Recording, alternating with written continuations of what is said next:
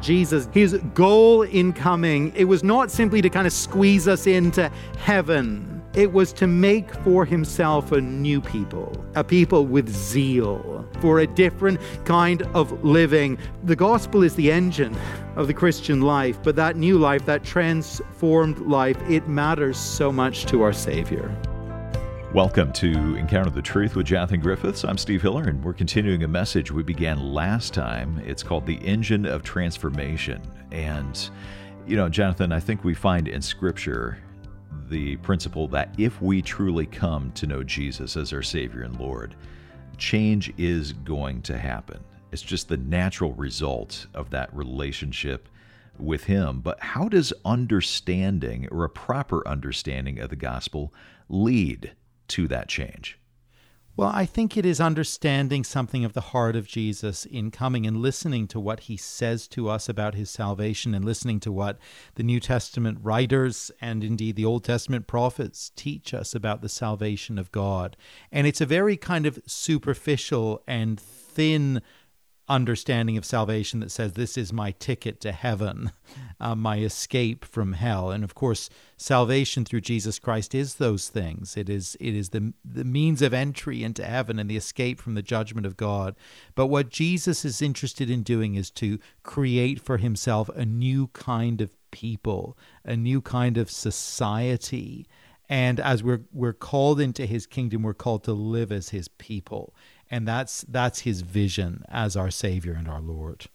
Well we're going to look at this from the book of titus. We're in chapter 2 verses 11 to 15 so grab a bible and join us there as we continue the message the engine of transformation.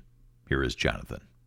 The appearing of god's grace in jesus trains us first to renounce ungodliness. Notice it here with me in verse 12. Training us to renounce ungodliness and worldly passions. Now, again, playing devil's advocate, we might just push back a little bit and say, you know, that God's grace, it surely gives us license actually to say yes to those things. We're forgiven, so why not indulge? But no, the coming of Jesus, the saving work of Jesus, it trains us, says Paul, to say no, and here's why. The coming of Jesus to earth, the appearing of the grace of God in Jesus, it was a rescue mission and not a social visit. And we need to be clear about that. Jesus didn't come down from heaven just to hang out with us and to enjoy our company here on earth for a time. He came down from heaven because our ungodliness and our worldly passions, to use Paul's language here, had taken us to this place of terrible danger and of terrible loss, even destruction. He came down because we were on a sinking ship with no rescue boat in sight. We were in a burning house with every escape barred. He came down because we were perishing in our sin with no help in sight. From time to time, of course, there will be these situations of imminent danger in a given place, and the, the authorities, you know, will issue evacuation orders. There's a wildfire or a hurricane or a civil war, and you need to get out now. You need to move. The emergency services might go door to door to warn people, to check that they actually heard the message. And for some, it will take the appearance of the rescuer at their door to realize that they were ever in any real danger. They didn't get the alert on their phone, they didn't turn on the evening news. But the arrival of the rescuer at their door, it tells them that they were in a place of danger of which they were not aware the arrival of God's rescuer, the appearing of his grace, it tells us of our acute spiritual danger. Jesus' arrival here on earth 2,000 years ago, it tells us that the patterns of life that we've adopted in sin, they are fatal and they are corrosive and they are entirely destructive, even inviting the very judgment of God. And as we look into the heart of that saving work and as we look at the cross itself, if we were ever inclined to think that sin isn't really a particular problem, if we were inclined to write off our misdemeanors as, you know, minor foibles and insignificant slip ups, the violence, the sheer violence, and the agony of the cross tells us that something much more serious was going on.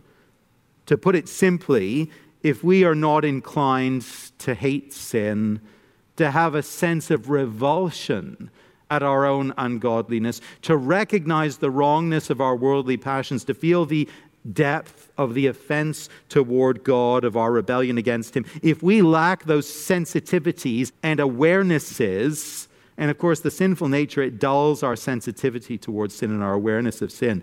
If those were dull, the appearance of God's grace in Jesus as he goes to the cross of Calvary on our behalf, as he endures that violence, as he endures that suffering, it teaches us. It educates us. It trains us to see the ugliness of sin and to recognize its seriousness. The cross teaches us to renounce, and that's a very strong word, it's an emphatic word, to forswear and to give up and to turn our back on worldly passions. In a sense, that is the negative side of the training of the grace of God in the cross of Christ. But there is, we might say, a very positive side to this training as well. The appearance of God's grace in Jesus teaches us to renounce ungodliness through the kindness of our Savior. When we recognize that the Lord Jesus gave himself to save us from the judgment that we so richly deserve, that he bore the cost and offers us forgiveness freely and without any deserving on our part, it changes our heart, doesn't it? It has to change our hearts. It, it makes us grateful. It must make us grateful. It makes us long, doesn't it, to honor Him. It makes us desire to live our lives worthy of the grace we've been shown. In verse 14, Paul reminds us that Jesus gave himself at the cross to redeem us from all lawlessness and to purify for himself a people. To redeem is to, to buy back, it's to repurchase. And the cost of buying us back, repurchasing us from our lawlessness, the cost of that was the very life of our Savior. He bought us with his very self, he purified us with his blood. It was costly, but here's why he did it. Here was his purpose. It was to have a people for his own possession, verse 14, who are zealous not for sin and worldly passions and self indulgence, but rather for good works. Returning to our old ways as we're inclined to do, living in worldly rebellion, we need to see that it denies the very purpose for which Jesus gave his life at the cross of Calvary. And as we contemplate sin and then look back at the cross, we are covered in shame, are we not? That we would even toy with the idea of dishonoring the one who bought us at such cost and at such a price. And of course, it's right to say at this point that if you are a believer who is flirting with sin, or walking in sin, or immersed in sin and drowning in sin, ungodliness, worldly passions, you need to consider again the appearing of the grace of God in Jesus. You need to learn again the lessons of grace. You need to let the life of Jesus and the cross of Jesus move you and provoke you and drive you to renounce that sin in the power of the Holy Spirit. I wonder if that is you this morning. I wonder if that is precisely your situation. I wonder if this reminder is precisely what you needed to hear. I suspect that for some, maybe even many, it is. Will you look again to the cross of Christ? Would you learn again the lessons of grace? Would you turn? Would you say no once more to ungodliness? And to worldly passions. The appearing of the grace of God in Jesus, it trains us to renounce ungodliness. And next, it trains us to live in godliness. Verse 12. Notice it again training us to renounce ungodliness and worldly passions and to live self controlled, upright, and godly lives in the present age. How does God's grace give us this positive training now in godly living? On one level, it, it comes through the example, I think, of the life of Jesus. We all learn by example, of course we do. We need to see something done and done well to know how to then do it ourselves. Most of us learn our work, our professional skills through some kind of apprenticeship. It's fine to learn a trade or a skill in a, in a classroom with textbooks and illustrations and PowerPoints and all the rest. It's fine to study medicine or law in university. But until you get out onto the job site or into the operating room or into the courtroom, until you see the expert at work modeling excellence, you cannot picture it or internalize the principles. Ever since Adam and Eve disobeyed God and fell into sin, every human life has been compromised, marred by the fall, stained by sin, excellence in godliness, perfection in moral purity. Those things have not been available to us to observe anywhere. They've not been seen in any life except, of course, in one life the life that came on display when the grace of God appeared in all its radiance in the man Christ Jesus. This is an aspect of the work of Jesus that I think we easily overlook. I think, especially actually in gospel churches like ours, where we want to emphasize the sacrifice of Jesus at the cross, his substitutionary work. But Jesus did indeed come to be an example to us. There's no question that the believer is meant to emulate the Lord Jesus in his lifestyle. The appearing of God's grace in this perfect, shining, frankly beautiful life of Jesus, it teaches us to renounce ungodliness by its sheer attractiveness. As we read of the life of Jesus in the Gospels, we cannot help but be drawn to him, and we cannot help but desire to be like him. We can't do that without his work of transformation within. We can't do that without being born again. But the Spirit moves and the Spirit prompts the believer to become more like Jesus as we look at his gracious life. And the Spirit helps us to grow to be like him. The kind of life that Jesus models for us, the kind of life that Jesus has purified us to live, is a life, verse 12, marked by self control. It's a life that doesn't give in to every whim and passion, a life that has the discipline to say no to things that worldly passions might call us to indulge in. And of course, that's how Jesus lived among us. He had control over his speech and his behavior. He, he had control over the demands of his emotions and his physicality, so that even as he approached the cross, he was able to pray, Not my will, but yours be done. Christian life is a life that is marked as upright, says Paul.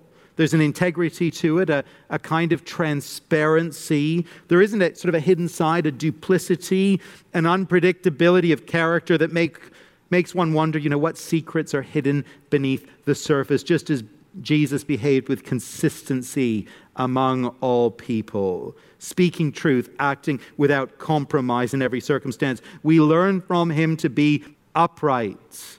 Upright so that teachers at school or university will know that Christian students just haven't cheated on their work. Upright, so that spouses will know that a believing husband or a believing wife is faithful. Upright, so that in professional or business dealings, others will have confidence that a believer can be trusted to carry through on their word and be fair and to be honest in their dealings. The Christian life will simply, verse 12, be godly. Others will look on the believer's life and see something of the Lord Jesus Christ, something of the very character of God. You're listening to Encounter the Truth with Jonathan Griffiths, a message called The Engine of Transformation. It's part of our series, Transformed by Truth, as we continue our study of the book of Titus. If you ever miss a broadcast in the series or you want to go back and listen again, you can always do that by coming to our website. It's encounterthetruth.org, and you can stream the program or download an MP3 for free. You can also listen if you have the Encounter the Truth app. It's new and it's available on your favorite app store. So simply just head there and look for Encounter the Truth. That's a great way to listen to Jonathan's teaching on the go whenever it fits your schedule. Or again, if you want to listen online, our website is encounterthetruth.org. Let's get back to the message. Once again, here is Jonathan. The appearing of the grace of God in Jesus, it teaches us to live in godliness. And finally, it teaches us to wait for our hope, verse 13. waiting for our blessed hope, the appearing of the glory of our great God and Savior, Jesus Christ. It's generally true that the experience of waiting for something significant causes us to live a different kind of way in that waiting period. You are waiting for an important doctor's appointment or test results, and there's a soberness, isn't there? That comes, a, a distraction perhaps from the other things of life. You're waiting for exam results or that call after the big job interview. Your mind is entirely focused on that news, and, and other things just kind of fade away. You're waiting for the day of your wedding, and life is full of guest lists and wardrobe choices and orders of service and honeymoon plans. You're waiting for the birth of a child. And for nine months, everything seems to be about that coming day. As Christian believers, we are fundamentally a people who are waiting waiting for the Lord Jesus to return. You will notice that the basic framework of our passage this morning is actually a focus on two appearings. These are the bookends for everything else here. Verse 11, God's grace has appeared in Jesus in his first coming. Verse 13, we wait for the appearing of the glory of our great God and Savior Jesus Christ. As believers, we understand ourselves to be living in an age that lies between two appearings of Jesus Christ. In the first appearing, he taught us of his saving work, and he promised that he would return to complete that work, to gather his people to himself, to judge evil.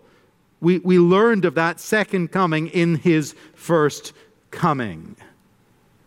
And his first coming, it gives us confidence that the next coming will indeed take place.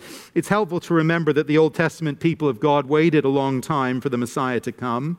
There were promises in God's word stretching right back to the early chapters of Genesis that a, that a Savior would, would come to address the problem of sin and evil. But the wait, that wait was a very, very long one. Centuries and millennia went by. And as the wait stretched on, the people might have begun to wonder whether the Savior would he ever arrive. During the years of slavery in Egypt, during the years of exile in Babylon, it must have seemed a long wait. It must have seemed a dim prospect that the Messiah would come. During the centuries of prophetic silence, 400 years at the end of the Old Testament, no new message from the Lord. It might have seemed as though perhaps the Lord has forgotten us, forgotten his promise. But then he came, and the promises were proved true and the fact that God kept his word of promise in the first coming of Jesus, in the first appearing, it tells us that we can trust his word for the second appearing of Jesus. We had some plans to have some work done at our house this year. And one contractor told us that he would come and do part of the work in the spring and then come back and do part of the work in the summer. But, but all the contractors seemed very, very busy this year. It was a little hard to actually to book anyone to do the work. And part of us wondered, would any of this actually materialize in the end? It was so hard to pin someone down. But, but to our relief, he did indeed show up with his crew and he did the first part of the project. And while he was on site, we had a conversation about part two, and I was a little bit anxious about part two. We talked about the date for that work, and he said, You know, if I booked you in for such and such a date, rest assured I'm going to be there. And having seen him uh, keep his word once, I'm now pretty confident that he will do so again. I feel pretty good about it. Well, how much more so with the Lord? In a very real and a very substantial sense, his first coming taught us to wait for the second coming. But for the Christian now, waiting has a particular character to it. It's not like waiting in the doctor's office for a delayed appointment that's coming late. So, you know, we flick through the news on our, our phone or we pick up one of those out of date, dog eared magazines just to fill the time. Christian waiting is not about time filling. It is an active thing. We wait in an active sense. In part, this all just ties in with the theme of godly living. It's all part and parcel of the same thing. The people of this world, they pursue worldly passions because the world is all there is to them. So, seeking fulfillment through self indulgence and through ungodly behavior. That's a natural enough thing to do if this world is all there is. But as Christians, we understand that our truest joy and our deepest fulfillment is not actually tied to this present world. We are waiting for a world to come. And so, waiting for us means saying no to worldly passions. In fact, knowing that we have this glorious future before us, that enables us to wait, to live distinctively, to put our hope in joys and pleasures that are yet to come. Paul reminds us in verse 14 that Jesus gave himself for us to redeem us from all lawlessness and to purify for himself a people for his own possession who are zealous for good works. His goal in coming, in living, and in dying here for us, it was not simply to kind of squeeze us into heaven, it was to make for himself a new people, a people with zeal. With an unbridled enthusiasm and a deep commitment for a different kind of living, for godliness for self control, for truly good works. The gospel is the engine of the Christian life, but that new life, that transformed life, it matters so much to our Savior. I wonder as we close, does that transformation of life matter to you as it matters to the Savior? And does it matter to me as it matters to Him? Have we made that vital connection between gospel and life transformation? It's so possible, so easy for that connection just to be lost. So that either actually we're all about good works, but we don't really know the gospel that drives those good works, and that's a fast track to a kind of moral slavery, to a fear, and to a failure. Only the gospel can transform us and enable us to change. But the other way to lose the connection is to grab hold of the gospel, you know, to thank the Lord for his salvation, but to somehow view the gospel as a free ticket to heaven and nothing more, and then to slide back in to worldly living. But, friends, our Savior's design is that we have both. We need both. We need to understand that vital connection, and we need to ask for God's grace to live as the people that Jesus has saved us to be. And as we close, let me just say if you have a longing for a transformed life, if you long to be changed, if you long to be made new, here is where you start. This is the engine the grace of God in Jesus, the offer of salvation. That's the starting point. That is how to be made new. And that's where transformation will ultimately come from. And as we said earlier, that invitation, it's for you if you would but come by faith. Well, as you've been listening to Jonathan here on Encounter the Truth, I hope you've come to that point of receiving the gift of salvation that God offers to you, and that you've responded to his invitation to come to him, to receive his grace, his forgiveness, and receive that eternal life that uh, only he offers. If you've got questions about that, we'd love to talk with you about how you can begin that relationship with Jesus. Give us a call. Our toll free number is 1 833 99 Truth. That's 1 833 998 7884. And if you ever miss a broadcast, you can always come to our website and listen online. Just stop by encounterthetruth.org. Well, Encounter the Truth is a listener supported program. We stay on the station because of your generosity, but as you give a gift of any amount this month, we want to say thanks for your giving by sending you a book called How Church Can Change Your Life. And Jonathan, why this book this month? Well, here at Encounter the Truth, we have a really high view of the importance of the local church. We don't want our media ministry to be a substitute for church. We want to be encouraging you to be fully engaged in a Bible teaching church in, in your area.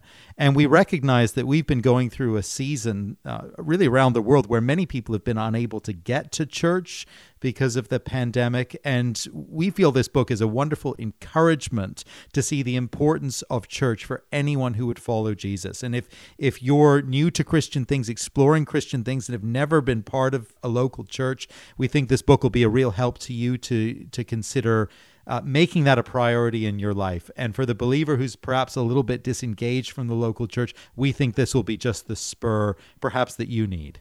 Well, we want to send you a copy of this book, How Church Can Change Your Life, as our way of saying thanks for your support. You can find out more or give online at encounterthetruth.org or call us at 833 998 7884. It might be easier to remember as 833 99 Truth or get our website, encounterthetruth.org. Thanks for listening today, and I do hope you'll join us next time.